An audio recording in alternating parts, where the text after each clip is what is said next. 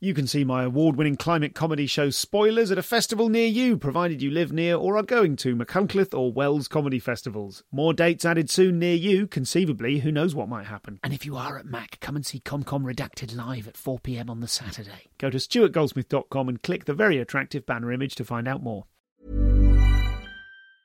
Mom deserves the best, and there's no better place to shop for Mother's Day than Whole Foods Market. They're your destination for unbeatable savings, from premium gifts to show-stopping flowers and irresistible desserts. Start by saving 33% with Prime on all body care and candles. Then get a 15-stem bunch of tulips for just $9.99 each with Prime. Round out Mom's menu with festive rosé, irresistible berry chantilly cake, and more special treats. Come celebrate Mother's Day at Whole Foods Market.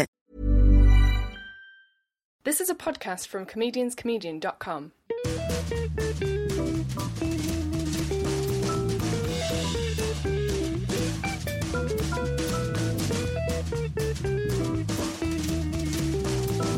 This is the Comedian's Comedian podcast.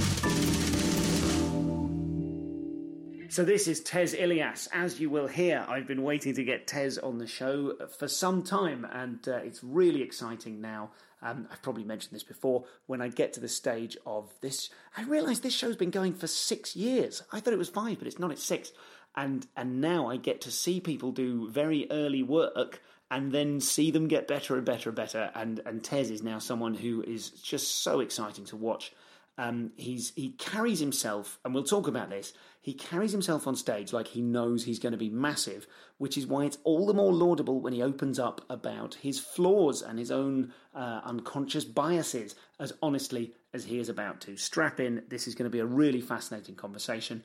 And I want to tell you as well, and I'll remind you of this in the middle bit, on May the 7th, he is doing a DVD taping at the iconic South Bank Centre on the Thames. Uh, this is the show I saw at Soho Theatre a few weeks or months ago. Um, so, I mean, I just loved it. You can hear in the interview how much I enjoyed this show. Uh, you can get your tickets from tezilyas.com. That's T E Z I L Y A S.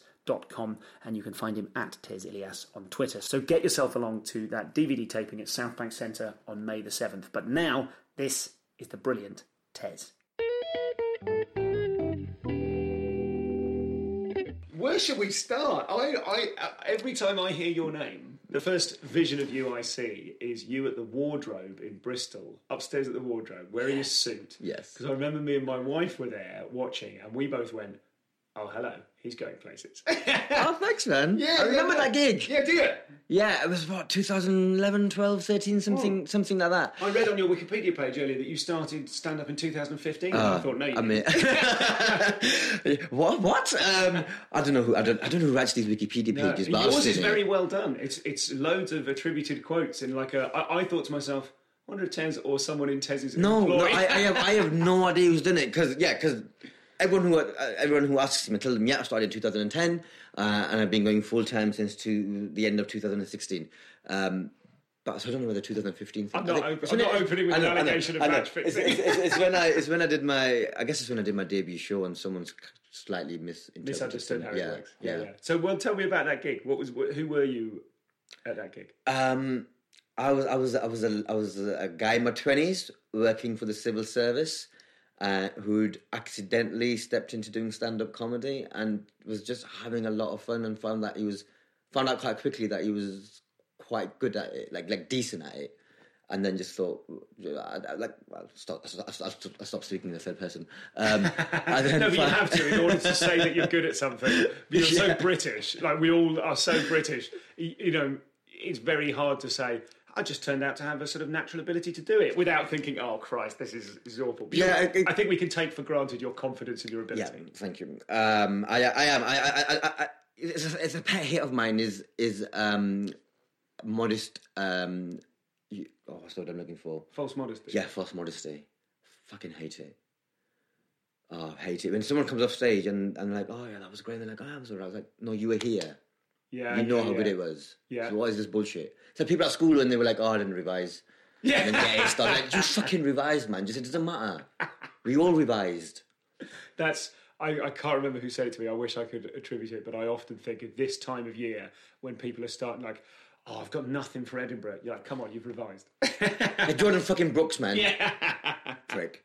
Um, so yeah, I, I, I, and I think, and, and I think it's not uh, remiss for me to say that I, I was quite good quite quickly because in my first year I was in the final of the Leicester Square Leicester Square uh, competition, BBC New Comedy Award. I won the King Gong and a couple of other minor competitions that are not worth. Which also suggests you'd entered those in your first year, so that Yeah. belies a certain amount of confidence. Like you're not hanging around going, okay, how does this work? What do I do? How long do I wait? You're going enter, enter, enter, enter. Yeah, straight away I was like, I was like, I'm doing it. I remember, so I did, I did, I did a comedy course that I came across accidentally. I was googling writing workshops because I just moved to London and didn't have a had a few friends, but you know everyone's scattered all over the place. It's a bit, it's, it's a big lonely place.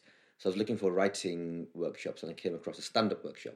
That ne- to say that I'd never considered it would be a lie. I'd considered it in my fantasies maybe when I was young, in the same way that one might consider being an astronaut. Because where I come from, no one works in the arts. It's just not a career path. Which is Blackburn. Yes. Blackburn yeah. yeah. Yeah. And uh, it's just not a career path. I don't think I don't know anyone in the arts other than myself. Um, in, for, for people who I grew up with. Um, and I just thought to myself, well, I'll go on this thing. Worst case scenario, I'll meet new people and make a fool of myself. Both of those things I can live with. And I went on this thing. It was one day a week for six weeks, um, run by Rob Hitchmoff Okay. who I don't think I does. the name. I don't yeah, I don't think he does um, much stand up anymore, but I think he used to, and it was, I, I found it incredibly useful course.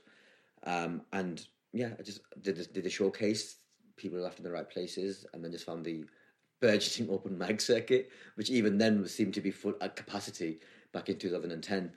Um, and yeah, and just, and just just found that I had, a bit I had a bit of a knack, knack for it, and I, and I wrote so much in those uh, in those first few months, so much. Like I was just never rested on my laurels. Every, like almost at every gig, I was trying stuff out, and then I found and then I found a five seven minutes that I then honed for competitions, That's interesting. and I, I, found think, and I was lucky to find that quickly.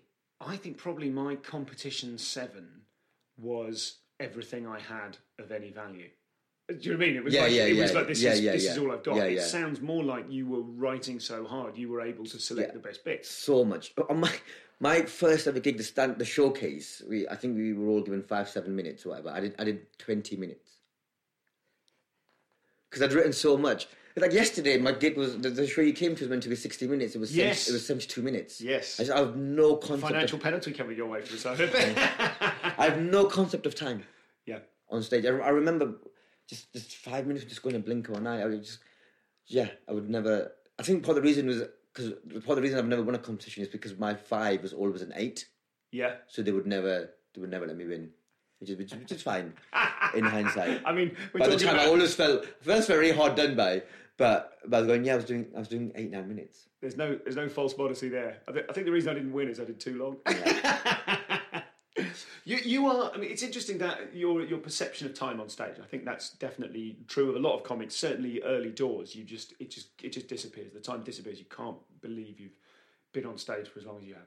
But also, I think you have a quality that it, you are so watchable. Like it, it was, you know, whatever it was, a seventy-something minute show last night. No one in that room needed it to end particularly, but I'm, I'm interested in in what it feels like to you in terms of like your energy level doing the show because if I say you kind of cruise through it, I don't mean that your foot isn't on the gas. Hmm. I just mean that the writing is there, it's so lean, the character is there, it's so precise. You know, the character persona. Mm. I, it looks like you're just. It looks like it's a walk in the park. Do you know what I mean? It looks like it's easy, not in the sense of lazy. Do you know what I mean? That's, that's, I've no one ever approached me like that, but I quite like that description because I like I don't get nervous anymore.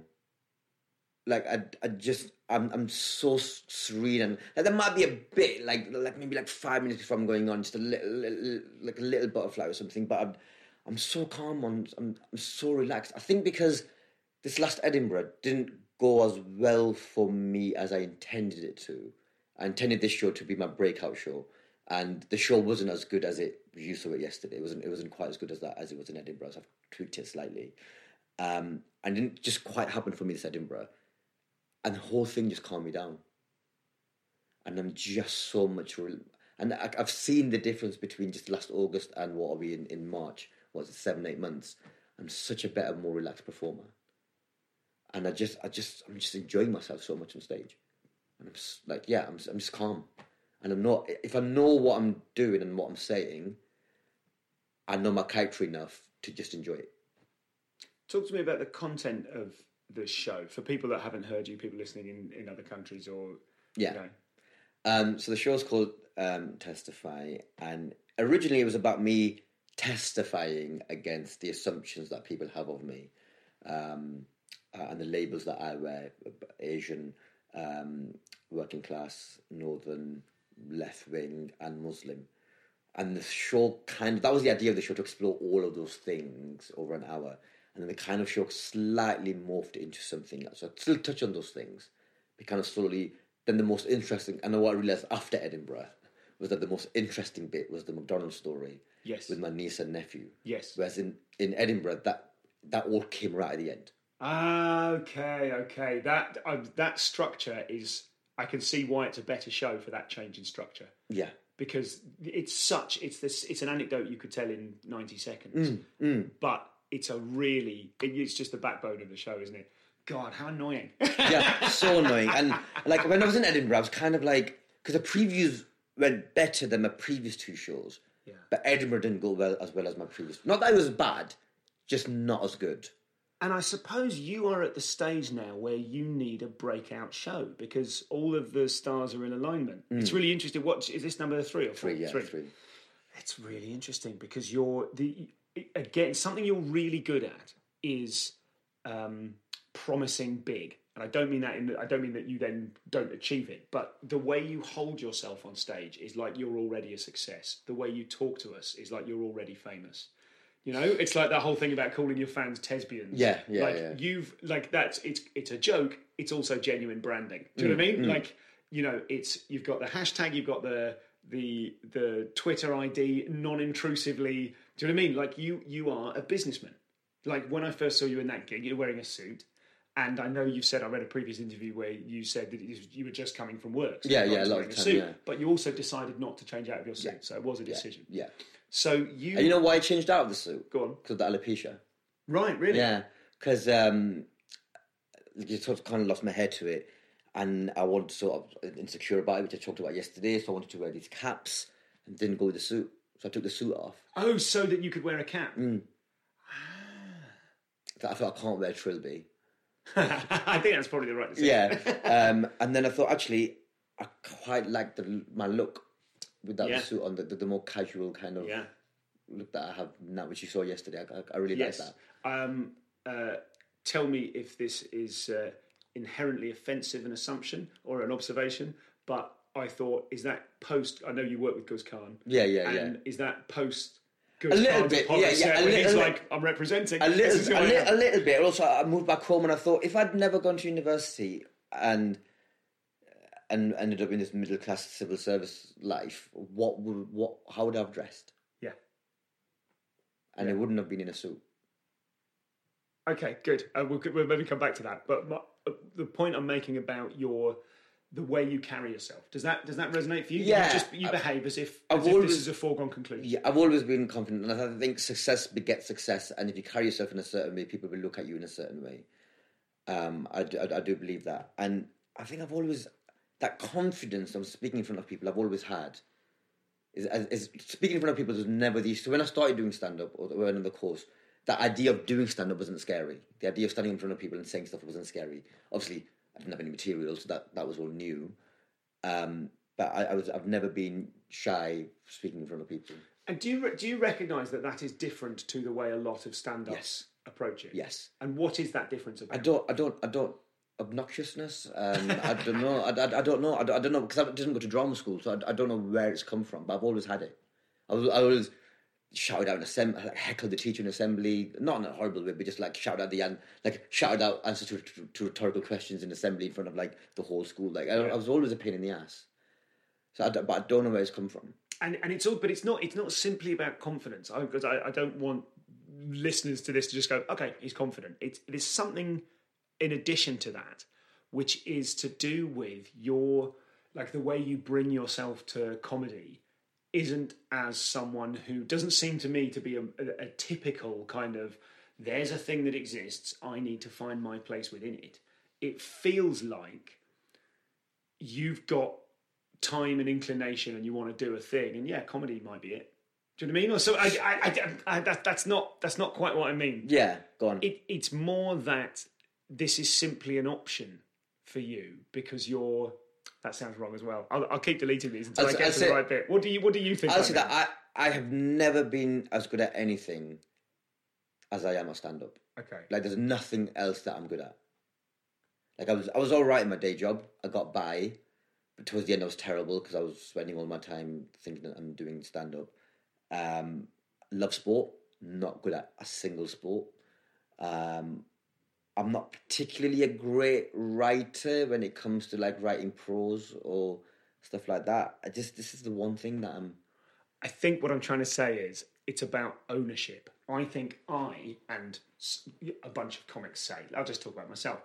I think I approached stand up in the early days like there is this thing and I need to try and belong.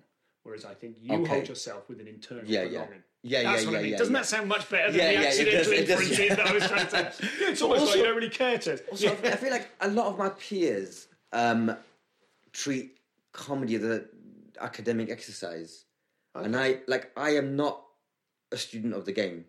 I don't watch that much stand up. Before I came to stand up, I'd never been to a comedy club. I'd, I'd been to see, I think I'd been to see um, Jimmy Carr live. I'd been to see Chris Rock live, and I think I'd been see I'd seen the Comedy Store players. So I'd been to the Comedy Store to watch the Comedy Store players, um, but I'd never seen a mixed bill of stand up at a club ever. And so all of that, all of that was new to me. I had no idea how the circuit worked. Nothing. I had no friends in it. Um, and even now, I don't watch. I, when people talk about all the Netflix specials, I don't watch. I don't watch that much. Like everyone's raving up about Maria Bamford this week. I only know her because everyone raves about her, but I've not seen a single routine she's ever done. I'd like to, but I just, I just don't watch that much stand up. But I, but I love it. I, I love it, but I, I just don't. I don't know what it is. Do you feel good about that? Because I, I, I always feel like I don't watch as much as I should, but that's accompanied with a kind of craven, oh God, I must watch the new Chris Rock special that everyone's maybe- talking about. I did watch that. Yeah, I, mean, Um, I, I do like it, but I will get round to it. Yeah. I don't know when people sit down and watch stuff. Yeah, no, I don't know because people watch because some people watch everything and, Yeah. and and they listen to every podcast that seems out there and stuff. And I'm like, I don't know if I don't know if it's because I don't have the time. I probably do have the time because I procrastinate a lot, but I don't. I don't know. I just I just don't know what, what I don't know. So, uh, and what does that mean in terms of your that sense of internal belonging? I think it makes me a little bit smug.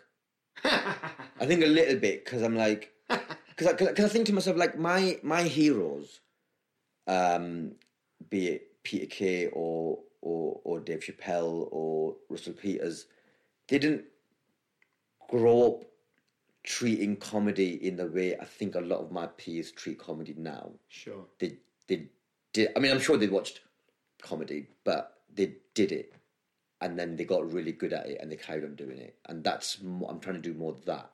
So when my heroes like Chappelle or Peter Kay release a special, I will 100 percent watch that because they're my comedy heroes, the ones I grew up with, the ones that inspired to be a comedian and the comedian that I am and want to be.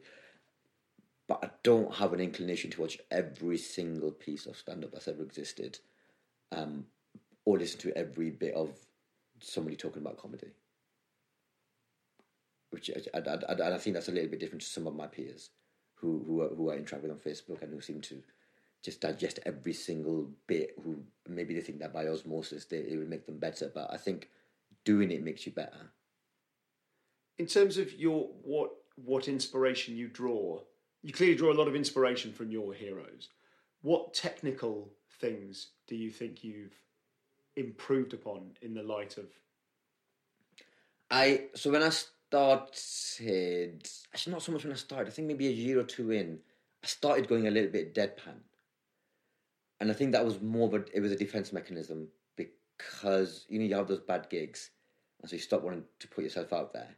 Because I feel like the more the more of a big character you're on stage, and then you die, the more of an idiot you feel. At least that's, at least that's yeah, how I feel. If you put everything on the line, Yeah, yeah, yeah. everything can and get if killed. you go yeah, like yeah. proper jazz hands, and then the audience just don't want it, you feel like a dick. Show title for next year. Yeah. Proper jazz hands. um, yeah, you feel like an absolute dickhead, and and kind of like, and I think I'd, I'd, I'd been in the middle of like having this, like a run of like tough gigs, and and as I just went increasingly more deadpan to, to to the kind of like distance myself from what I was saying. So like, if they don't laugh, obviously I don't care. And then I think I kind of ended up just doing that for about six, seven months, and then I transitioned from doing, I call it the nice Sunday to Thursday circuit, to getting the open spots on the on the, on the club circuit Friday, mm. Saturday nights, and it just it didn't work Why not? it didn't work because I wasn't selling my material in the way that it needed to be sold in front of those audiences mm-hmm. who are there to be entertained. And I learned, and initially I thought my material wasn't good enough or my material was too clever or whatever I thought it was. But it wasn't that. I just needed to sell it in the right way. So I eventually learned to say the same thing, just in a different way. And one of the, I want, and my, my training ground for that was up the creek, really um, who, who managed me, and Up the Creek is one of the oldest comedy clubs in Greenwich, and is just just doing that often enough taught me how to deliver the same material, but to this really rowdy, drunk Essex Kent crowd, and and then eventually I learned to play, and and eventually they really enjoyed what I was doing, and I thought, oh, yeah, okay, you need to be be more yourself because you're not deadpan in real life. And something I remember you saying was uh, we talked specifically a little while ago about probably eight years ago now. every time I say a little while, I just get horrified by the speed. I'm trying to think of all the places we've gigged at. That Um, was I think we were talking about Chris Rock and we were talking about clapping. Kevin Hart. Kevin Hart. Kevin Hart. Yes. Beg your pardon. Kevin yes, Hart. Kevin Hart. He, so, uh, yeah, in terms of inspiration, like I watch, yeah, a lot of when I do watch stand up, a lot of it, I'm not watching the material so much. I'm watching the stagecraft, and and I've seen like Kevin Hart, who's one of the most an- was one of the most animated voices in stand up. His first special, he doesn't take the mic out the stand, which I remember watching it thinking that's for someone who's so animated, it seems a really bizarre choice to have made. Uh, but it's, it's interesting. I think it's a really, really good special. But he does this thing where, when he's selling a punchline, he does this thing where he goes, "And the thing that I'm saying is this," and I found that fascinating. The emphasis that he was putting by clapping, and I don't know if you saw. I, I do it a little bit in the in. The, I think I've, I've, I've, I've appropriated that a little bit. I think. I think we were having that conversation because I was talking to you about the use of your radio mic, which is like a little Tez thing. now. Yes. Um, My and- Britney, my Britney mic. Yeah, the Britney mic, which means that you can clap. Mm. So yeah, I think I've conflated that with uh, Chris Rock delivering the feed line twice. That Yes. that, that Yeah, technical yeah, trick, yeah. which maybe that, that is something I, you, you don't do as much. I don't think. But um, yeah, but that is a really interesting for someone that doesn't watch other stand up. Mm. That is a really interesting and specific piece of stagecraft to have picked up on. I remember someone saying to me, "Oh, you, do you record your gigs?" And I was like, "Yeah, I record most of them, and I listen back to most of them. I make the effort." And uh, they said, "Yeah, but do you video them?" I was like, "No, I don't. I don't do that because that is like watching your physicality on stage is really important, and that's a really inter- I just think that's a really interesting lens through which to look at Kevin Hart is to go." Take the mic out of the stand, mate. do you know what I mean? Because you're grounding, you're you're you're clipping your own wing. because the whole hour that was his first hour and uh, he was already famous because he came out to a standing ovation you know like a lot of american comics do when they before, before they start a show they come out black comics especially i think um and yes, like, you're already famous, so it's not like this is this is not a, like a typical debut newcomer kind of show. Um, But yeah, that's just- but I don't, was he already famous, or is that just clever framing whereby they've they've kind of instigated a standing ovation as you walk out on your first Yeah, thing because to make people go, well, he's obviously already famous because Oh, of standing ovation. That was I, I think so much of it is about what Oh, we're talking maybe. about. We're talking about how you frame and how Yeah, you- yeah, yeah, yeah, When yeah, you do your first. DVD, I, if I were you, I'd engineer a standing O. Hundred percent. I'm, I'm I'm I'm taping the show in, in, in May at the South Bank. Are you great? Yes, Great. I'm looking forward to that. Well, now when we watch it, we'll know that the standing Yeah, yeah, yeah, yeah. I'll put it's this on the extra he's content. then- but no, but Stu, but in this case, it actually was the standing ovation. no, mate, come on. I've seen the show.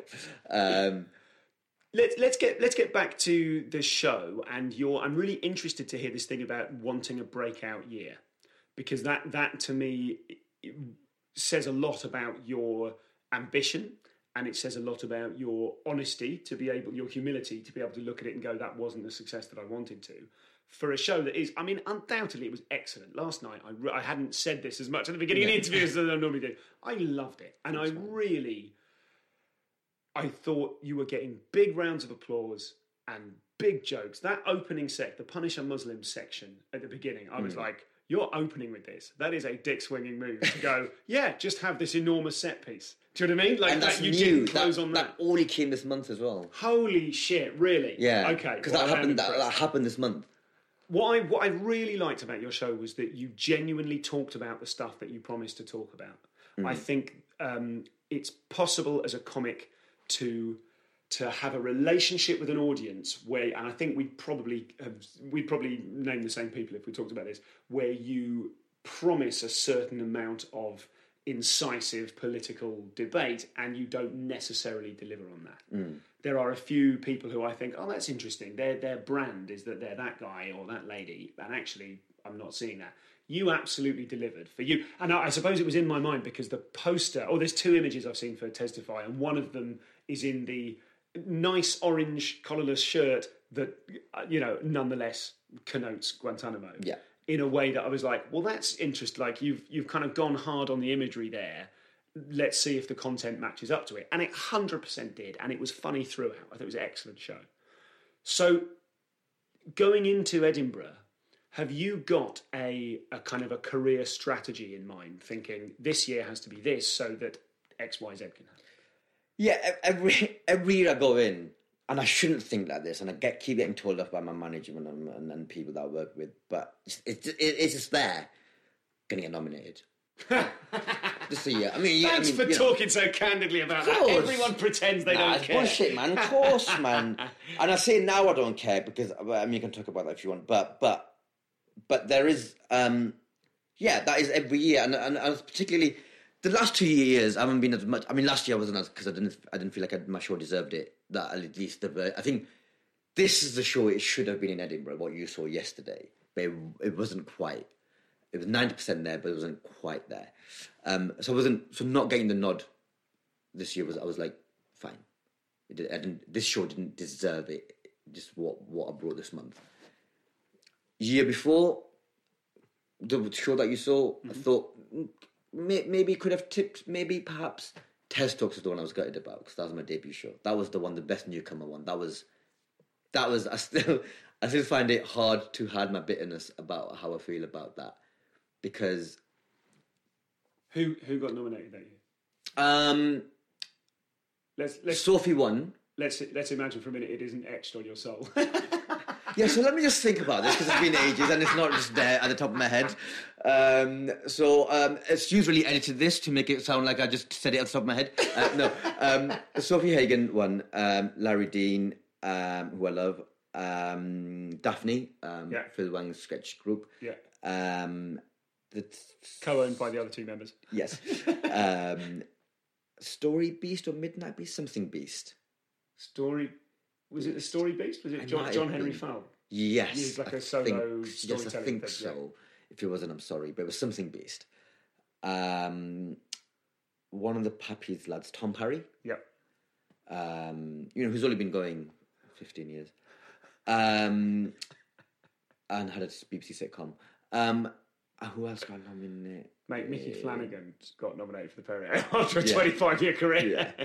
Uh, but it hadn't already been nominated three times for best show. For best show. Um, and there are a couple of other I can't I can't remember off the top of my head now. But you know, I'm sure all those people deserved it. But it's just it was hard because also I talk a little bit about in the show last night about where I've come from and this, and and kind of like this proper working class upbringing. I've no I had no role models that was whose footsteps I'm following in. No one that I know is in this business. I kind of like accidentally find myself in this thing, talking about things that are really that I'm really really passionate about, and I feel like I feel like people of color in Edinburgh don't get their due when they talk about things that are important to them. And I genuinely believe that because I look at some of the shows I've been nominated over recent years, and I think to myself, all of these issues are really important, but it's white people talking about issues that are important to them that other white people are responding to and empathizing with and saying are really important. And when I went up with Tez Talks, it was it was. I mean, Islamophobia has been topical for a better part of a decade now. It's not a new. It's not. It's not been topical this year. Uh, and I was talking about it in a, what I thought was quite a unique way because I was it was a it was a mock conversion class, so everyone who came, angle. everyone who came in, and and the review was the show was ridiculously well reviewed. Like it, I, I couldn't have asked for a better in terms of all of that. I couldn't have asked for a better fringe. If anything, I might have toned it down because I would have thought it's a slight exaggeration. It was so good, and then I just didn't get that. Just that cherry on top didn't come at the end, and I just I don't know. I just felt like I deserved it, but I didn't. It didn't happen, and then the, each year I've put less emphasis on it. Um, to the point that I'm now going.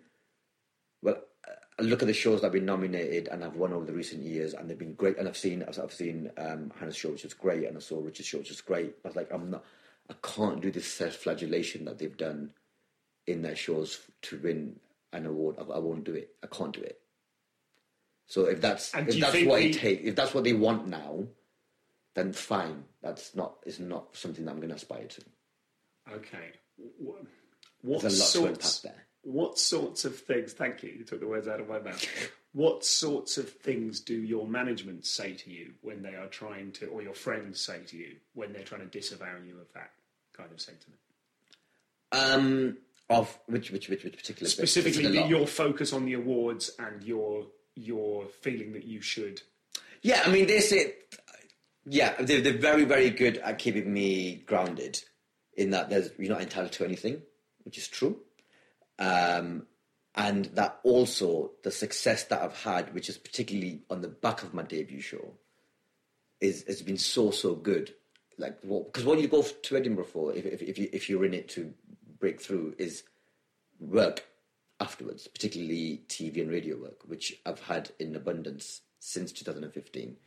So that's what should be my focus, not this Yeah, thing people want to win in Yeah. order to get the stuff that you've yeah, got anyway. which or, or get nominated. Yeah. because for me, winning wasn't the thing. Being nominated was the thing. Being in the conversation would have been the thing. Um, but I had I had all of that without it. But I think my slight I think the reason why I still hung onto it at the back of my head is because of I do genuinely have a sense of injustice towards acts of color, and this isn't only about me; it's, it's about wider than me. Because I looked back at the um, the judges. Um, I think they have ten judges every year on the panel, and as far as as I started looking, and then I got intrigued and, and I looked all the way back to when it first started because they're all on the website. And honestly, before last year, there was one last year, but before last year, I couldn't recognise a single person of colour on the judging panel of the award for 35 years, however long it's been going, which I think is astonishing. And it's, hmm. and it's an oversight that no one, to my knowledge, has ever brought up. Yeah. Because they talk about Oscars so never and stuff. And, and, yeah, absolutely. And people bring that up, and, and rightly so. And people in this country are really like, oh, yeah, yeah, sure, we, you know, that's wrong, and something should be done to address that. And it seems to me there's a blind spot in this country towards racism I absolutely agree with you. Yeah, and that is one of them. And I thought, why is no? And I and I've and I've wanted to bring it up for a couple of years now, but I've always got. I, I also don't want to burn my bridges with it. Sure. but I've got to the point where now I don't care. yeah. And I, I, I'm- I'm, suppose I'm, post it now. Uh, one of the first thing I mean, absolutely, I'm I am surprised and dismayed to agree with you. Um, like I'm, su- I'm surprised and dismayed I hadn't noticed that. But I think part of why I hadn't noticed that is that I try to I I, I kind of I try to maintain a healthy distance from imagining that they mean anything, not just Yes. awards meaning anything, but specifically the inverted commas Edinburgh Comedy Hmm. Award, which is no more official because it is not a government body. It is not. Hmm. Yeah, it's, a- it's, you know what I mean? it's one person going, Exactly. "I'm running this thing," and it's a, Exactly, it's a exactly. Private, it's, a, it's a private enterprise. It's a private. That is exactly the phrase for it. It's a private enterprise. But and and that's not to denigrate it. Even private enterprises should have oversight.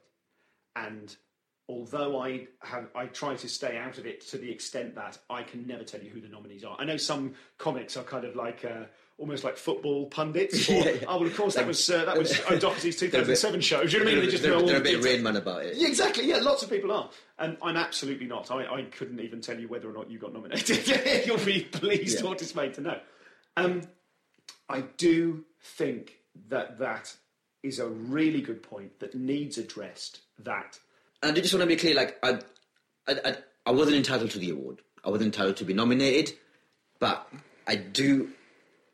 If I'm criticizing myself, I do have a slight chip on my shoulder, but it just based on my background and what I had to go through to get there.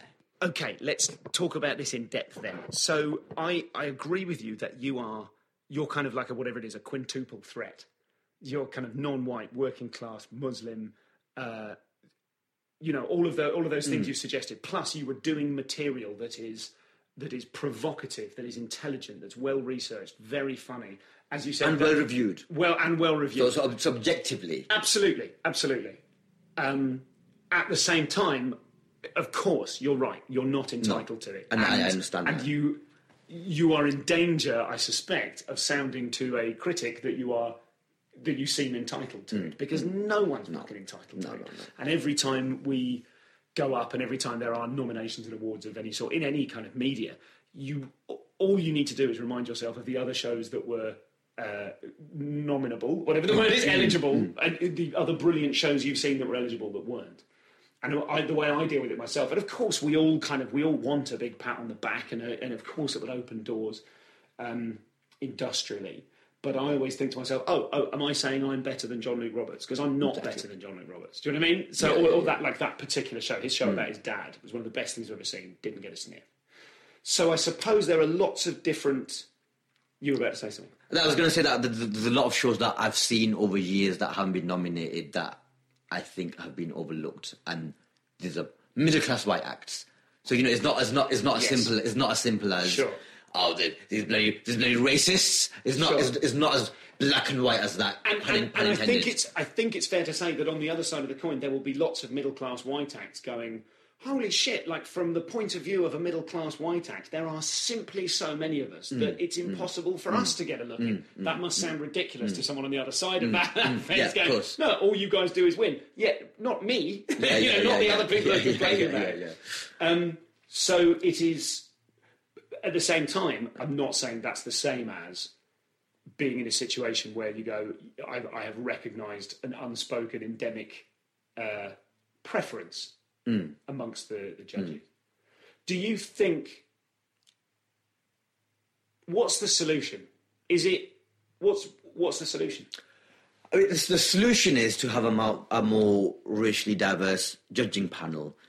But then, uh, but then you look backwards and you think, where does that judging panel derive from? And it derives from TV, radio, print, um, and then some competition winners. I don't, I don't, I'm not sure about the selection of those. And then in those areas, there's a dearth. There's, there's a dearth in representation, racial representation, and so there's, it's a, it's a, it's a problem that needs fixing up from the bottom. So it's not it's not it's not their fault necessarily that they haven't been that diverse because the pool that they pick from hasn't been that diverse. So it's a it's an it's a bigger problem than the awards. I'm just being quiet to see if you'd say anything else about it. um, I yeah, I absolutely, I absolutely agree. No, that's not to say that white judges can't look at a person of colour show and think, "Oh my god, that really speaks to me" and stuff. I just think it doesn't seem to have done over the last decade. Um, yeah, because I think I, think, I look at some of I look at some of the shows that have been nominated. Some of the really personable shows talking about issues that affect people, such as feminism, mental health, um, gay rights, or um, all these things. And I think these are really really important issues. But so are some of the things that people of color are talking about. Their shows are really really funny. Why aren't they being reviewed in the same way? Are there particular shows besides your own that are by non-white comics that you think like were, were there years where you were individually outraged, going, "Why did this not get seen? Why did this not get?" nominated?" Um, I mean, it doesn't. It, me saying this now is almost going to be ridiculously ridiculous, and it obviously does not matter at all. But Trevor Noah not getting nominated in 2011 was fucking insane. Um, particularly what his show, what his debut show was about. Um, I think a couple of Dane's last shows were very, very unfortunate to have not been nominated, given his um, how funny he is and some of the stuff he was talking about.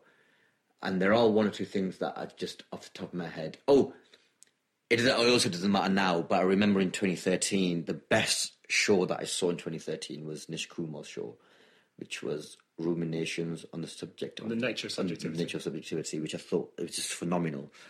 Um, and it didn't get nominated. And I suspect one of the reasons was because Romesh got nominated. And it was that thing where you can't you, know, you can't have two women, you can't you've got Romesh, so obviously it was Romesh or Nish. It was, it was Bridget or someone else. It was Josie or someone else. You know, it was yeah. It was, it was like it was Romesh or Nish. It couldn't have been Romesh and Nish. And I, I love Romesh. Romesh's show was great, but Nish's show was amazing. And I remember that was I think that was the first time it occurred to me. That was the first. It was two, yeah 2013 that I went. Why wasn't why wasn't it and Nish? Why wasn't Nish nominated as well? And maybe that's not what I'm sure that's not what happened. They did not sit there going, right, we've nominated Romesh, so no other acts of colour need to be considered. That's not what happened. But you could see, I know that. you could see how decisions people aren't even aware that Yeah, they're making. there's a subconscious bias. Yeah, yeah. or an unconscious so unconscious bias is the term um, that happens, and and these aren't these aren't these aren't done malicious these aren't malicious choices. Um, people shouldn't be dragged about this, it's, but it's just something that needs to be addressed. And unconscious bias is a thing that needs to be addressed because you're unconscious about it. I have unconscious biases. So this is Tez. Now I'm going to mention straight at the top there is 20 minutes of extra content from this episode available to members. What's a member? I'll explain in the postamble. Um, but we're going to go into Tez exploring why his childhood friends don't go to his shows, uh, what it's like to be his term Asian famous, and how he acknowledges his own unconscious bias. There's some really interesting stuff in here. Uh, we are going to get into some fascinating stuff any minute now. A bit of background for those people that don't know at the Edinburgh Festival, which is the largest open access arts festival in the world and consequently the largest comedy festival in the world. Uh, there are numerous awards for comedy and comedians, and some of the best known are well, they were formerly named after their sponsors, but they're currently called the Edinburgh Comedy Awards and they are extraordinarily important to some comedians, to some of the comedy industry. Um, you know the official policy of this show on awards, but I'm uh, I'm just letting you know that bit of background because we're going to talk about something that I think is pretty important. That's all coming up in a moment. Um, now, just to remind you, Tez's DVD taping is on May the seventh at the South Bank Centre on the Thames uh, and I've seen that show. It is called uh, Testify, and it is genuinely brilliant. And to, to hear from him at the beginning of this interview, that section that he did about that awful leaflet that got posted through uh, lots of people's doors in Muslim communities in the UK, and then to find out that was recent, and he opened with this amazing powerhouse bit about it, he's just absolutely going places. So do yourself a favour, and then you can you can say you were there at his first DVD record. Um, we'll go back into the show in just a moment. I'll explain what a member is, as I said in the postamble. Um, for now, though, my own tour uh, is available. All the information is available from comedianscomedian.com slash tour, and I am going to a bunch of places. The next ones coming up are the South Street Arts Centre in Reading. Then I'm at the Corsham Pound Arts Centre and then the Hen and Chickens in Bristol, which is fantastic. Uh, the Rondo in Bath, Epic Studios in Norwich, Royal and Derngate in Northampton, Warwick Arts Centre, not in Warwick, uh, Henry Tudor House in Shrewsbury, Swindon Arts Centre, Farnham Maltings, and the West End Centre in Aldershot, and then even more places in June. And no, none in July, then just a bunch of places in June. So get along to comedianscomedian.com forward slash tour to find out uh, where I'm going to be near you and when, and come along and see me. A um, couple of things to chat about afterwards. But for now, thank you for all your donations so far. Those of you in particular who have recently set up recurring donations or have been doing that either through Patreon, Moonclerk, or PayPal for some time, uh, things are about to get interesting. So uh, if you would like to join them, go to comedianscomedian.com slash donate and you can find out exactly how interesting things are going to get. So thanks for sharing the show and supporting it as you have been. You can email me any questions or suggestions for guests, info at comedianscomedian.com. And I am starting to think about what I'm going to do in Edinburgh this year. It's going to be a big Edinburgh for me this year. My 25th year, I'm doing a 250 seater at 2.50 in the afternoon. And two of those things are coincidental. But um, I'm expecting to have a big, big year with uh, with uh, wife and toddler in tow as well. Not in tow, doing their own thing. I'll be in tow of them. But um, uh, what I'm saying is, I am going to have to be really clever with my time this year to try and get a bunch of shows together uh, a bunch of episodes in the can whilst not having all that much free time. I've got a big room to fill, so I'm going to be doing lots of extra spots. If you're someone that books those in Edinburgh and pays, get in touch. But um, uh, what I need is a load of pre work for the Edinburgh Festival so that I can make sure I nail down what 10, 12 shows, go and see them, pod them up, get them in the can because um, uh, I need to. Uh, to earn myself some some money uh, in order to get some paternity leave. Anyway, okay, back to Tez, and I'll speak to you after this bit. Quality sleep is essential. That's why the Sleep Number Smart Bed is designed for your ever evolving sleep needs. Need a bed that's firmer or softer on either side? Helps you sleep at a comfortable temperature? Sleep Number Smart Beds let you individualize your comfort so you sleep better together. JD Power ranks Sleep Number number 1 in customer satisfaction with mattresses purchased in-store. And now, save 50% on the Sleep Number limited edition Smart Bed for a limited time. For JD Power 2023 award information, visit jdpower.com/awards. Only at a Sleep Number store or sleepnumber.com. A lot can happen in the next three years. Like a chatbot may be your new best friend. But what won't change? Needing health insurance. United Healthcare Tri Term Medical Plans are available for these changing times. Underwritten by Golden Rule Insurance Company, they offer budget friendly, flexible coverage for people who are in between jobs or missed open enrollment. The plans last nearly three years in some states, with access to a nationwide network of doctors and hospitals. So, for whatever tomorrow brings, United Healthcare Tri Term Medical Plans may be for you. Learn more at uh1.com.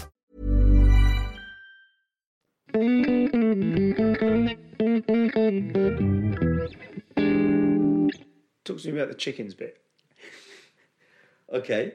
Um, so that came from a real life situation about three or four years ago where I was sat in Nando's and I was eating my, I think I had a half a chicken and I was just looking around the restaurant and it's a chicken restaurant and there's so many chickens on everyone's on, on everyone's meals and I just thought to myself and then I think I think we had a wings platter there were a platter of wings as well on the on the table that I was sharing with my friends. I think there might have been twelve wings. I was like, oh god, that's six birds, and I've got this half a chicken here, and that's this is another bird, and that's and I was counting up, and I was thinking, this is a lot of this is a lot of chickens that is, that are just being eaten in, in in in this snapshot that I can see right now. And then and then extrapolated a bit like I did in the show. Sure, And I okay. went, okay, so how many chickens would that be in a day then? And I just I kind of tried to figure out there. I go maybe five hundred. Um, and then I went, well, that's one Nando's, and that's open 350 days of the year. So that's I think I got my calculator. I go, that's that many. That's just one Nando's though. And then you multiply that by all the Nando's, and then that's you're on hundreds of thousands of chickens, and you're going, fuck. No, you're on millions by then, just Nando's. And then you're going, oh shit, there's KFC, there's all those chicken shops that you see on every corner, there's all the restaurants that sell chicken, there's all the takeaways that sorry, uh, all yeah, takeaways and all the and all the and all the supermarkets that sell chicken that you cook at home, and that's then that's just one country. And then there's 195 countries in the world. And then and then eggs. And I thought, fuck them, the, the chickens that we're not eating because they're laying eggs. And eggs are in everything. And then and I ended up extrapolating it, and I thought, and, and then I got into the billions, and I went, that can't be, that can't be right, because that's, that's ridiculous. I must, I've missed, I've missed, stepped something here, and then I googled it, and it, yeah, there, there are, at any one time there are about twenty billion chickens in the world, and we slaughter about sixty billion a year. It's fucking, it's, it's mad. I really, as a bit, what I loved about it was your it, the, it kind of it let the sort of goofy part of your personality Yes. come out. Yes. After some pretty heavy stuff about bombs and nukes. Yeah. You know, that it, it it really it showed a different, pardon the expression, flavour of what you do. Um, and throughout it, I was kind of confident. Uh, well, no, I don't know if I was. I was thinking, is this just a kind of five minute goofy bit about chickens? By the end, there's that kind of sting about where do we mm. keep them. Mm. And then by the end of the show, I was I was enjoying not to give anything away, but I was enjoying an element of the end of the show whereby mm. I was like, well, I, I bet this is going to come back, and then Yeah, it yeah, did. yeah, and, you know, clearly that's part of the writing is allowing the clever kids in the audience to pat themselves on the back naturally. So let's talk about the decision. Let's talk about some of the editing decisions of, of the show. What kind of stuff did you write for this show and then discard? Um, so there's a, there's a ten minute chunk that was in the Edinburgh show that I cut from this show because it was it made it too flabby. And in Edinburgh, there was always kind of a lull in the show, and it's usually on that bit. So I spoke at the beginning about in this show. I wanted to talk about uh, being Muslim, Asian, left wing, uh, working class, and northern, and the left wing bit. So the political element of it got most of that got stripped out of this show because it was me talking about Brexit. It was me talking about left wing liberals and our inherent hypocrisy when we tap everything on an iPhone, which has been made by eye slaves. Um, and and then talking about um, and then I had another bit that talked about science um, and how I hate the term. Cause Someone said, someone genuinely said to me once, um, "I thought I don't believe in religion. I believe in science." When science is a unit of measurement, it's not a belief system. Um, and that's, I, had this, I had this bit about that. Um, and just those bits didn't. I liked them individually. They just didn't quite work in the show, and they made the show a little bit too flabby. Why did they not work in the show? I don't. I'm not sure. I think it got to the. I think. I think part of it was because because you we, meant, we talked about the structure and how the McDonald's story works as a as a bit that keep coming in and mm-hmm. out of. In Edinburgh, that bit came right at the end. And so I promised this. There's this VT at the top talking about Islamophobia and stuff, and I'd promised this stuff, and none, and I hadn't talked about it. So constantly, people, so people are having to watch that, and then and then we're 40 minutes in, 45 minutes in, and I still haven't brought up what what I promised to bring up, which is the thing you're talking about. Sure. Um, and then I'm talking about, uh, and then I'm then I'm really like lashing liberals, who is the majority of the audience Yes. for their hypocr- yes. for their hypocrisy, of it- of it- and, I- and identify as one as well. So, so it's always we, yeah. but it's not. Looking back, it's not like I saw Fin do it, do it really nicely in his show, Fin Taylor. Yes. um, do it really, really well in his show, and I thought, oh yeah, that's slightly better way to have done it than what I did. Is it the limitations of your persona? Do you think think possibly, Like yeah. it's you'd be castigating us, and I don't know if your voice. I don't know if I want to be Yeah, yeah. castigated by you. Do you know what I mean? Given given maybe. your warmth and that kind yeah, of maybe the position you it take. big- it was a big, it was a gear change yes. um, in my persona rather than mater- in material. Yes. um, and I think that didn't quite work. And then the Brexit, the Brexit bit, I really liked, but it got. I had one guy walk out on it at one in uh, in one of the shows, and it got described by a viewer as unnecessarily cruel.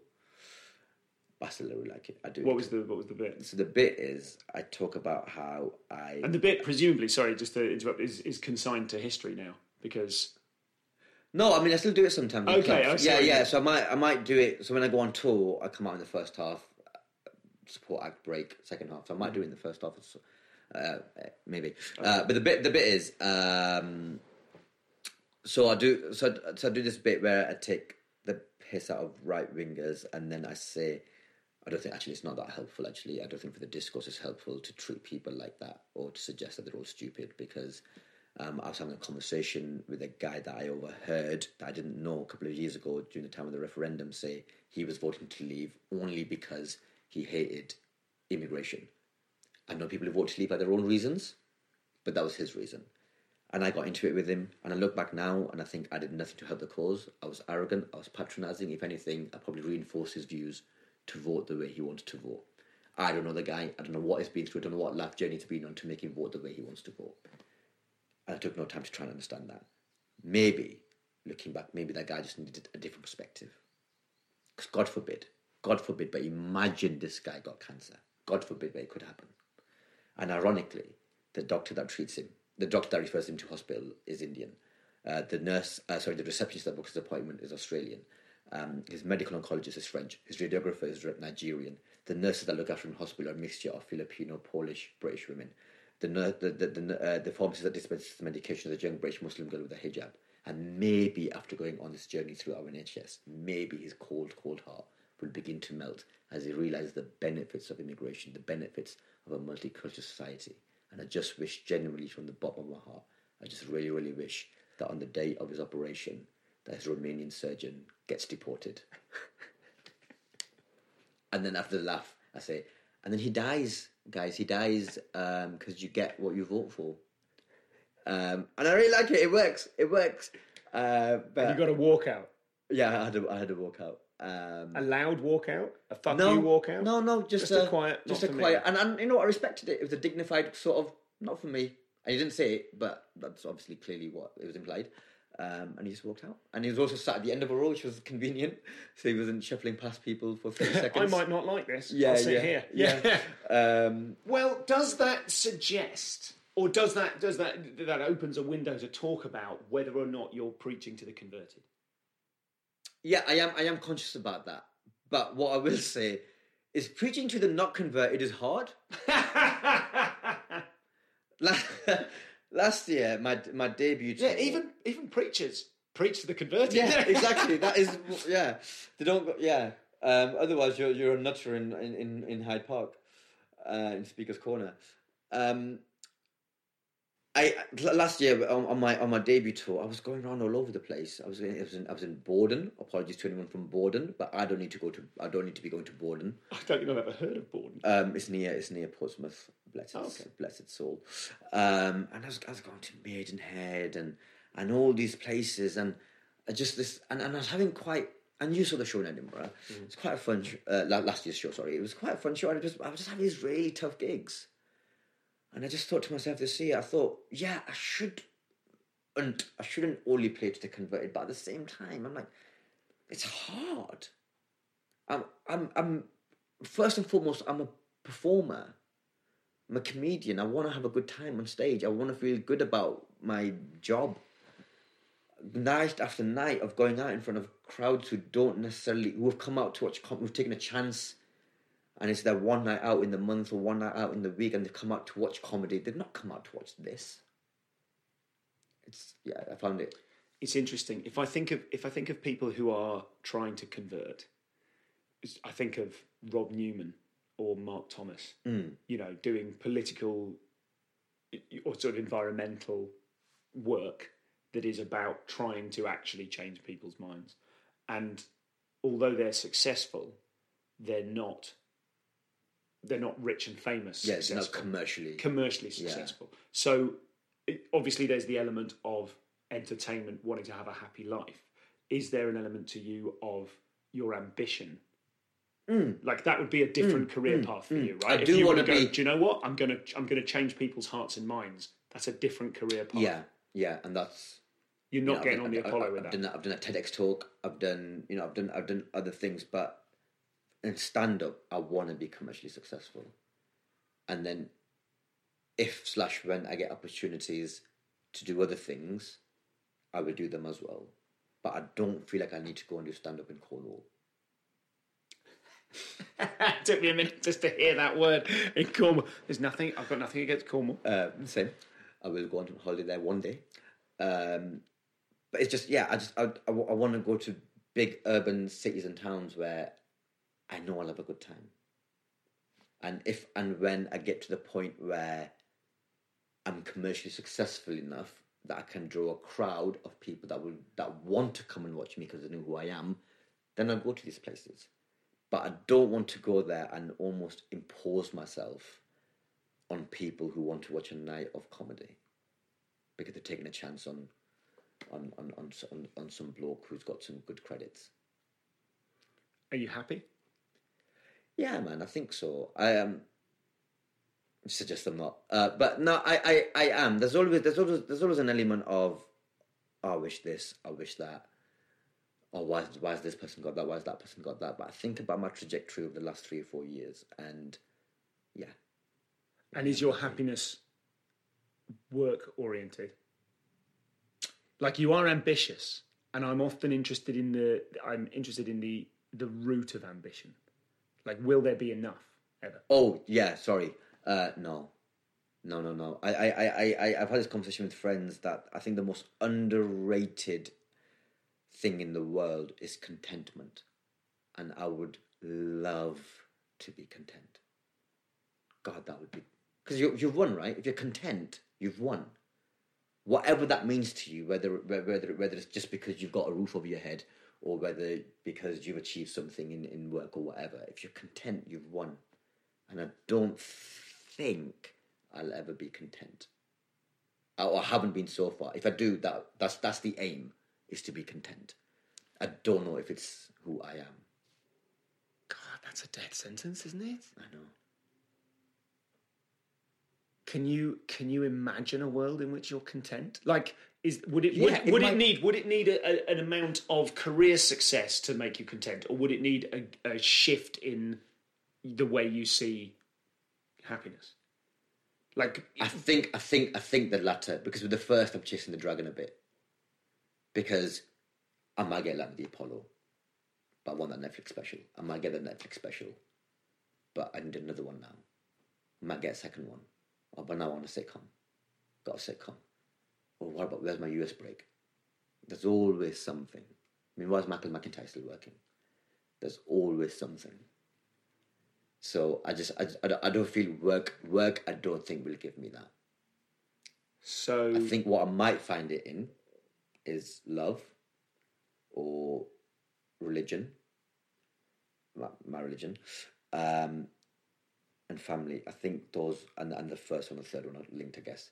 Um, I think that's where I'd find it. And how is your how does your religion affect or inspire your creativity?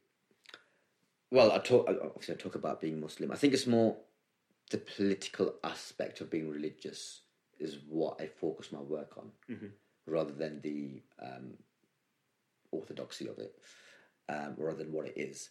It's, it's about more about what it means to be Muslim, rather than this is what Islam is. Um, but it does it does hold me back in, in certain things. I I not I I I'm not that crude. I know there's a there was a little bit in, yesterday's show about you know, the um, shaving my bits and stuff, but um, Which is the first I'd ever heard of that. yeah, that's a, it's a it's a thing. Um, but that's also a place of actually I'm also also telling someone about my religion, which is a thing that people don't know about. It's an obscure thing that people think has come from porn. It's like, no, we've been doing this. We, we, we've been manscaping and femscaping for about fourteen hundred years now. Um, but yeah, so I, I'm I try not to be very blue. I try and curb that as much as possible. Um, and I try and talk about things that I care about. I meant that's a good answer, but I meant specifically in terms of your faith and the ways in which it. I, I'm, I had this conversation a little bit with Ola, whereby my take on faith is I'd love to be religious. It just seems like great software. Do you know what I mean? Seems like a recipe for a happy life. I just don't believe.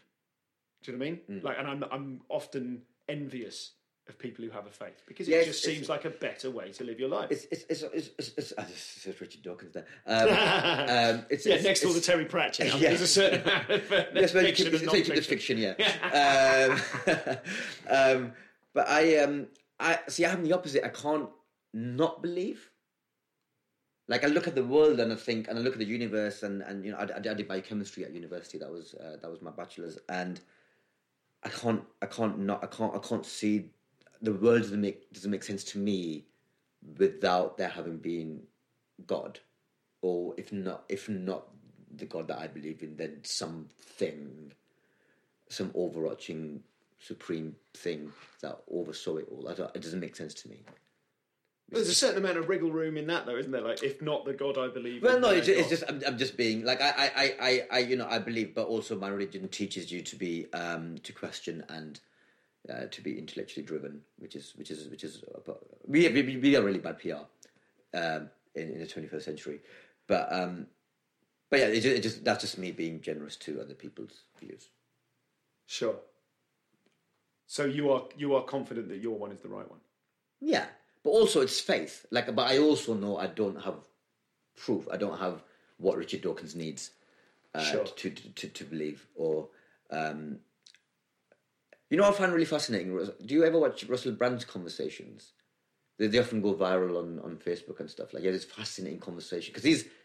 I don't think he believes in like the Abrahamic God, but he's very spiritual. I think he, he believes in higher Sure. power. I've seen. And he has these fascinating conversations with people like Professor Brian Cox and and other people and and Brian and, and he was and he put this thing to Brian Cox saying you know talk to him about he didn't say these words but he talked to him about your atheism and Brian Cox was like I've never described myself I would never describe myself as atheist I just I don't know mm-hmm. is the question and and the truth is I don't know but I have but I believe That's, that's why they call it faith. Um, and it is, it is a sort source of strength. And in particularly when I look at my family, and they're a lot more religiously conservative than I am. Uh, and to me, they look, at least from the outside, they look more content than I am. And that's that's it's really really nice to look at. And, and having moved back to Blackburn last year, it's, it's really really nice to be part of that again, or at least see, at least see it close up. What's happening next year? Um, I'm working on a um, sitcom for Channel Four, which I referenced last night. You did. Um, You had enough currency that that didn't come off as smug. You're all right. You're, you stayed within the bounds. um, I, I, I think I initially bought them up because I was noted about the Channel Four Muslim documentary that was on yes. Monday. That yes, was the yes. initial reason. No, I brought absolutely. Them up. You, yeah, that yeah, was the yeah. initial reason I brought them up, um, which I wasn't two months to do before going on. But I was like, you know what, fuck it. They'll, Um, they'll respect that. Yeah. Um, so, and, and that's not a guarantee thing. It's, it's a thing we work on. You know, when you work on things, it, course. it's, it's still far away from anything. But that would be your made. own project. getting Yes, yes, that's, that's me writing a thing for them. Um, um, doing mock the week again, which would be nice. Um, and a couple, there's a couple of other things that you you know how when you're a comedian, you, you work on things that might not go anywhere that you can't talk about, so you have to just be a bit vixen and working on things. Um, no Edinburgh this summer. No Edinburgh. No, I've done three in a row, and I feel like I feel like I need time off because I feel like I look I look at last year's Testify the show, and I think it's good now. Like I'm happy with the show is what it needs to be now, but I didn't quite have it ready for Edinburgh, and that's because I didn't have enough time. Yes. think so no Edinburgh this year, but writing towards Edinburgh 2019. Yes, so I'm doing Camden Fringe this summer. Okay. Um, so I've got I've booked three dates there, uh, and hopefully the end of that will give me a foundation from which to build on for next year. Yes. Christ. Take a year off Edinburgh. You've still got to do Edinburgh. We'll. I mean, I was I was in I was sharing dressing with James Acaster, who's on straight after me at the Soho Theatre this week, and he's just he's just dropped four Netflix specials this week, and he's doing a work in progress show. So inspiring and frustrating, but it's just yeah, it's mad. Um, so I feel like you know if he- if he he he he's he's his work ethic is I mean he's he's one of my favorite comics, but also his work ethic is a real inspiration. yeah. Yeah, he's definitely up there with the. Uh, oh, you make me want to work harder and give up. Yes. Kind of crowd. Yeah, yeah. Bamford as well. Maria Yeah. Bamford. Oh, yeah, people have been raving about the show, but I've, uh, I think I'm going to try and catch a Netflix special. I think I've made a promise to myself. Uh, one of my resolutions this year was to watch a a a, a, a comedian's Netflix special a month, one a month. Yep. Um, but then I watched two in January, two both of Chappelle's. Uh, that doesn't count. You're not yeah, broadening your yeah, horizons. Yeah, that was one. I know. I watched. I watched Chelsea Peretti. Yes. It's very very funny. Is that one of the Uh, greats? Yes, It's simply one of the best pieces of branding I've I- ever heard yeah, of. and- Calling your special one of the I It's a legitimate joke. her. Yeah, And also yeah, now your Google yeah. search is one of the greatest. It's I, amazing. I, I love her in uh, in Brooklyn Nine Nine. Yes. She, she I think she's my single favorite character in that, which is in a show that I love. Um, so I, I did I did really enjoy that, and then I watched Chris Rock special because you know Godfather, um, and I really I really enjoyed it, and and just watching and just seeing Bo Burnham's name in the credits was astonishing. to me. yes. what a guy, what a cool guy. What is what is twenty eight?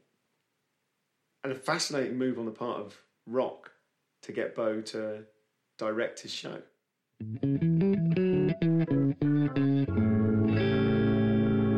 It was really fun seeing the different versions of you bubble out of that show, and it's very, it's really fun talking to you now and hearing you go.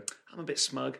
I don't have you pegged as smug at all, but it is you are so confident that I part of that confidence, I suppose, is an awareness that that confidence can be misconstrued. Yeah, I, but you know what? I, I'm also so insecure, which I'm not afraid to say. Like I, I, I, I just, I, I am. I'm, I'm so scared of failing. I'm so scared that no one's going to come to watch the show. I'm scared that this is the show when all these important people are in, and and it's not going to go well. I have, I have all of that. And yet it doesn't turn into nerves before the show. No, I think I've just eight eight years of doing it and just just going. Well, you know the show. You're going to deliver the show how it how you deliver it. That that's not going to change. So then, how they feel is slightly out of your control. So let's talk then finally about the the long dark nights of the soul, mm. the insecurity about it. Mm. What is the what what is one of the lows, and how did you get out of it?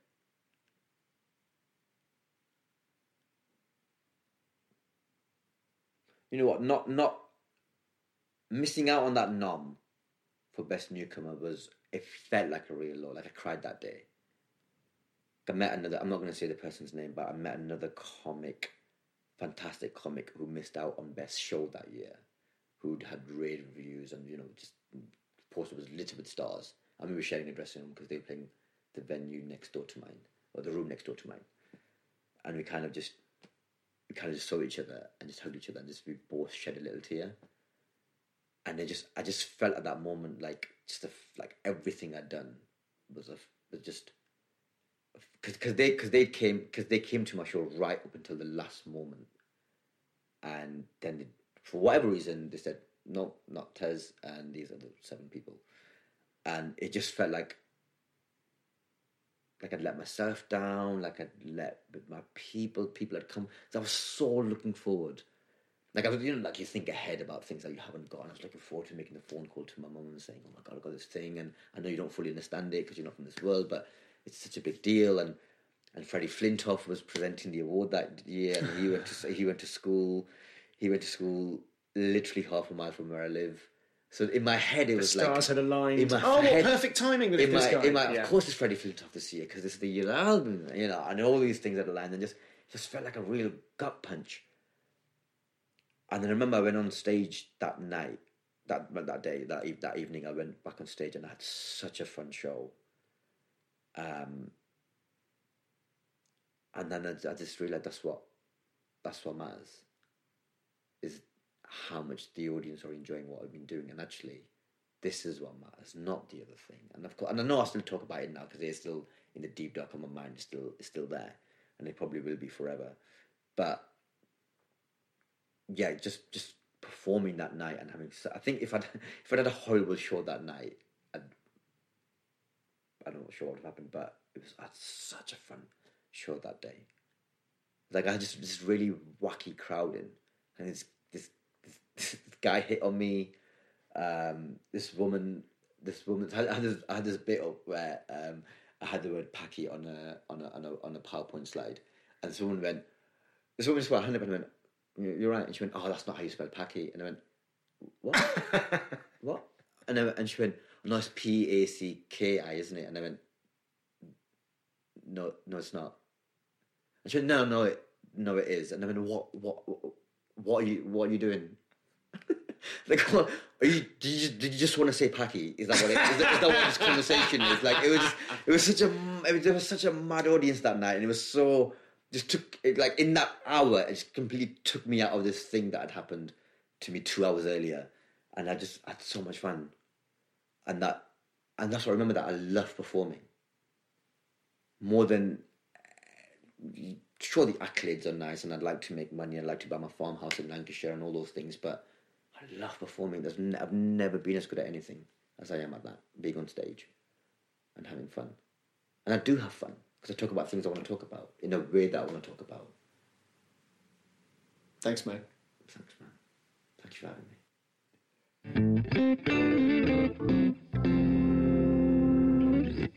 So that was Tez. Get yourself along to his show at the South Bank Centre on May the 7th. Check out his stuff online. I know you're going to be a fan of his, and it's so fascinating to hear someone so successful still struggle with the bloody nomination issue. I mean, not the, the wider issue that we talked about, and I'm sure that will become a thing that people talk about uh, now. Very grateful to, to Tez for risking that by talking about it, but also just that idea of how desperate people are to be nominated for a thing, even when they're arguably moving past the point at which it's necessary. It reminds me of um, Luisa Omielan, that episode from a couple of years ago, where she was doing her own incredible sellout tours and frustrated that she wasn't being booked on a for a 20 minute commercial club on a Friday night. So really interesting to to hear people's take on that, and I'm very grateful to Tez for opening up. So I hope you check out his work. Um, I will say a quick thank you now to Nathan Wood for editing the show, for Tez coming on the show, and uh, for you two listening to it, supporting it, and sharing it about the place. And now there's going to be quite an interesting postamble where I launch a thing. So if you would like to uh, bend your ears towards that, then please do. But technically, that concludes the podcast. Okay, you're still with me? I know not all of you are with me at this point um, because I've seen some interesting new analytics and I know that people drop off at the end. That's completely fine. If anything, I slightly prefer it because you're the hardcore. So let me tell you about membership. You will have noticed over the last couple of weeks, and if you're supporting via Patreon or if you're in the Facebook group, I've been trying to ask around thinking, what I think I even mentioned this on the podcast. What can I do to help you? I want to try to get a sense of what other things I can do this is very post South by Southwest. What are the things I can do to somehow add value to your life? So I've been asking around, I've been collating people's suggestions, and I feel like two of the things that people would like to get out of me, oh, I don't know quite how to phrase that, two of the ways I can be useful. Lots of people want me to mentor them or offer feedback on their comedy shows somehow, far more than I could reasonably do. Um, and people also just want to hang out and get to know me a bit outside of uh, the show. Those are two things that, that, come up often, and there's some other interesting things as well. Um, now, the way in which I'm going to try to move towards some of those things is by creating, as I now have done, and I've been practicing and playing with it for a little bit, and a few people are, are subscribed to it. There is now a private podcast feed, a separate, secret RSS feed, a podcast feed. If you're if you're less nerdy and technical, even than me somehow. Um, and that now exists and is available to members. So if you would like to become a member of this podcast, it's a bit like Jimmy Pardo's Players Club or any one of a number of versions of that. Um, basically, you can sign up for a recurring donation, as ever, via Patreon, PayPal, or Moonclerk. And from launch, which will be by the time you hear this, you get to sign up to this private podcast feed, and the sorts of things that are on it are things like all of the extra material from every show. So if you ever wanted that stuff, but you couldn't get round to the, I admit, fiddly uh, email mailing list, unlocking secret code system, whatever, all of that stuff is now on the Patreon. We're doing a thing called You Interview Stu, where every, I don't know, probably not more than every month, uh, somebody, some of you, a member, can uh, apply to talk to me. And we have an interesting Skype interview whereby you just get to ask me what you want, and then we both record it at, at each end, and then we put it out on the private podcast feed so other members get to hear it and enjoy it.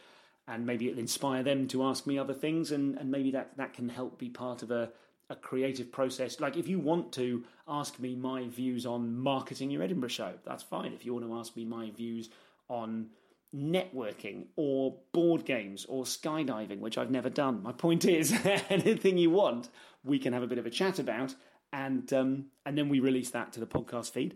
We're doing a thing called comedy critique. There's got to be a better name for it than that, whereby someone sends in a new act, sends in five minutes of their show on video. I rip the audio, I put that on the podcast feed. We spend a week or two listening to it, and then offering. Um, there's a, there's a link in the show notes on that one to um, to a particular app, like a workspace online, which you join, and then you can give feedback to that person. And I will then repeat the audio for it the following week, and uh, you'll get to hear the person's act and then hear mine and some curated bits of all of your, other the other members' feedback.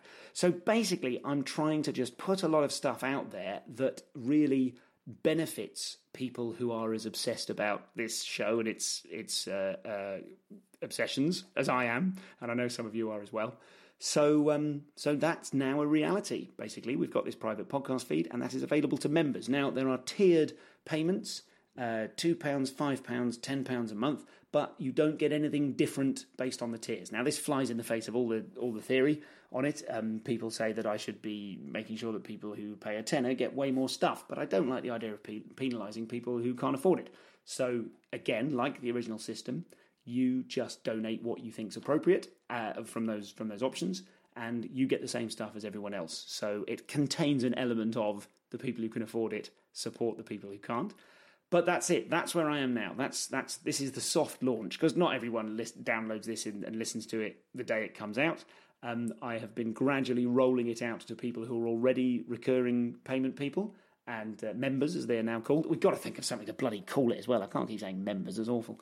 Um, but you can suggest that uh, if you like. And if you are someone who is already a member but doesn't yet know it, um, if I've not already been in touch, I will be within the next week as I continue to roll it out to everybody. So that's that. If you want your extras from Tez, join the private podcast feed. Uh, if you want the extras from all the other episodes, or this the opportunity to interview me or to connect with other super hardcore obsessive uh, fans of the show, and uh, talk about other people's acts and sort of what I'm hoping that becomes is sort of a like an, an unreview, like a genuine piece of constructive criticism from a small community of people.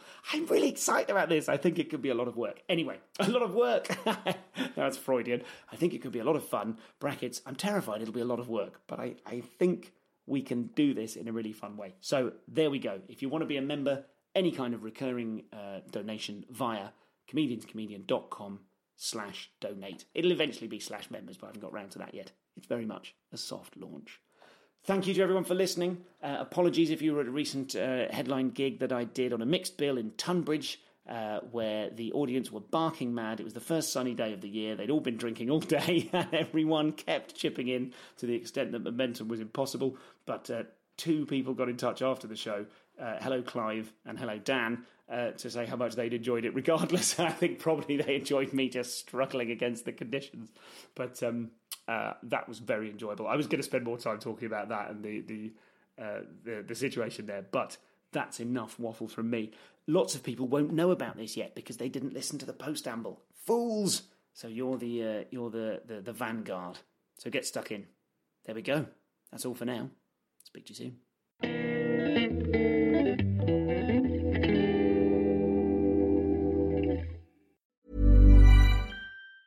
Planning for your next trip? Elevate your travel style with Quince. Quince has all the jet setting essentials you'll want for your next getaway, like European linen, premium luggage options, buttery soft Italian leather bags, and so much more. And is all priced at 50 to 80% less than similar brands. Plus, Quince only works with factories that use safe and ethical manufacturing practices. Pack your bags with high-quality essentials you'll be wearing for vacations to come with Quince. Go to quince.com slash pack for free shipping and 365-day returns.